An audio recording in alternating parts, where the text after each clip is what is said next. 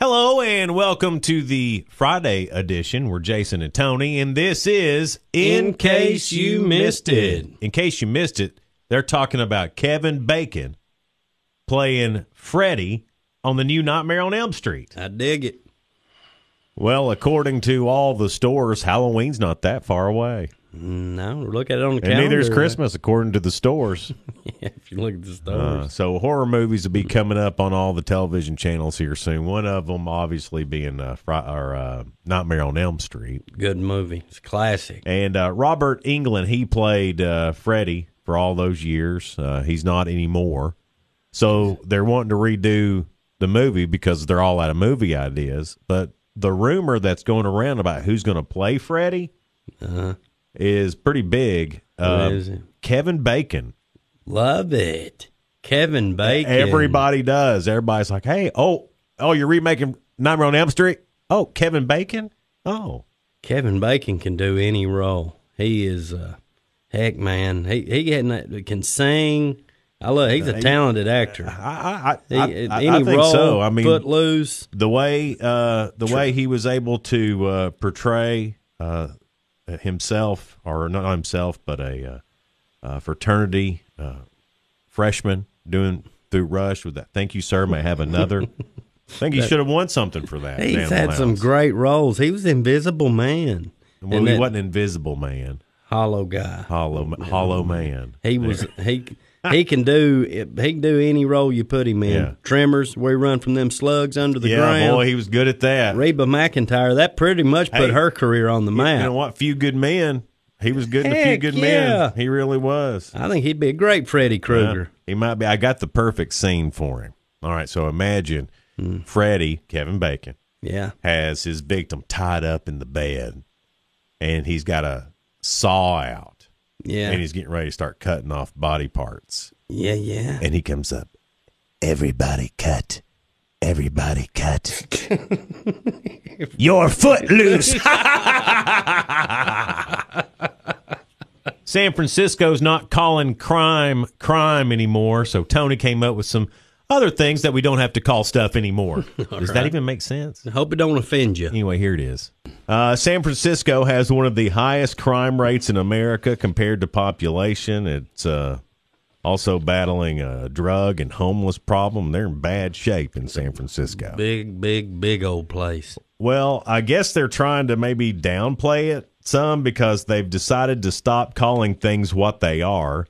Criminals are no longer criminals. Gone are words such as offender and addict, convicted felon, all gone. Not going to be They've- calling them anymore. They found them offensive, haven't they? The uh, a convicted felon or an offender released from custody will be known as a formerly incarcerated person, which I will now call a FIP. yeah, that's most our pals. Yeah. So we'll start, we'll start calling them that. What's up, soften FIP? hey, FIP man, what's up? Fip, bro. Uh, justice involved person or returning resident. I, I I like you know if, if I got to pick one of those, I, I think I like returning resident. That Returning. sounds. What are you doing? I'm just a returning resident. I ain't done nothing wrong. I'm Yeah. just returning resident. A juvenile delinquent will be called a young person with justice system involvement. Oh my god. or a young person impacted by the juvenile justice system. I like that one because then it's like you didn't even do anything wrong. Did you do something wrong? No, I was impacted by the juvenile justice system. Oh, How dare you call me a punk or a brat? I So- find that offensive. So I don't know, man. I, I- I guess we'll just have we got to come up with other things to call people now. I've got a few here Okay, great. to help not offend jaywalkers. Let's call them alternative area street crossers. and don't want to offend shoplifters. No. They're they're small item borrowing people. Public drunkenness. Yeah. They are inebriated persons with many opinions who may be at ball games. Yeah. And the last one, Yeah. a streaker is an anti-clothing naked marathon running citizen. Yeah, they're not doing nothing wrong. Yeah, don't call him a streaker. That's offensive. We hired Morgan Freeman to narrate Tony's life. Thank you, Morgan. It went just like you thought it would. Now, Tony is taking his first yoga class. It doesn't look like he'll make it to the end. The others are glaring at him because he keeps giggling like a schoolgirl every time the instructor says Downward Dog. Here's Tony driving down Willow Avenue. Very slowly. So slow. Uh oh. Some other motorists are getting angry. Tony thinks they're waving to him. That's not waving, Tony. When people wave, they use more than one finger. By his silence and furrowed brow, you can tell that Tony is deep in thought right now. What's he thinking?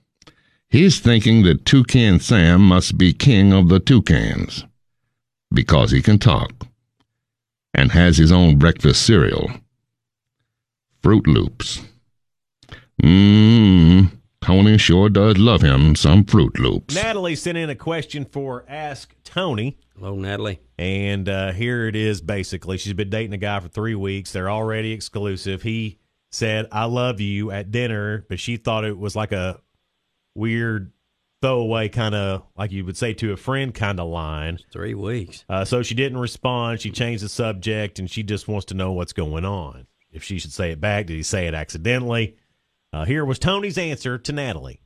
Dear Natalie, you've known this fella three weeks, and you're practically a couple, and he's already saying, I love you. It sounds like he's Mr. Right or he's Mr. Serial Killer. it took me three weeks to figure out my new phone. and your new boyfriend, Romeo Wayne Gacy, would already swap his life for yours? Not. N- Natalie, I want you to rent a movie called Kiss the Girls. It's a movie about a man who loved his sweetheart so much he didn't want him to leave the wall in his dungeon.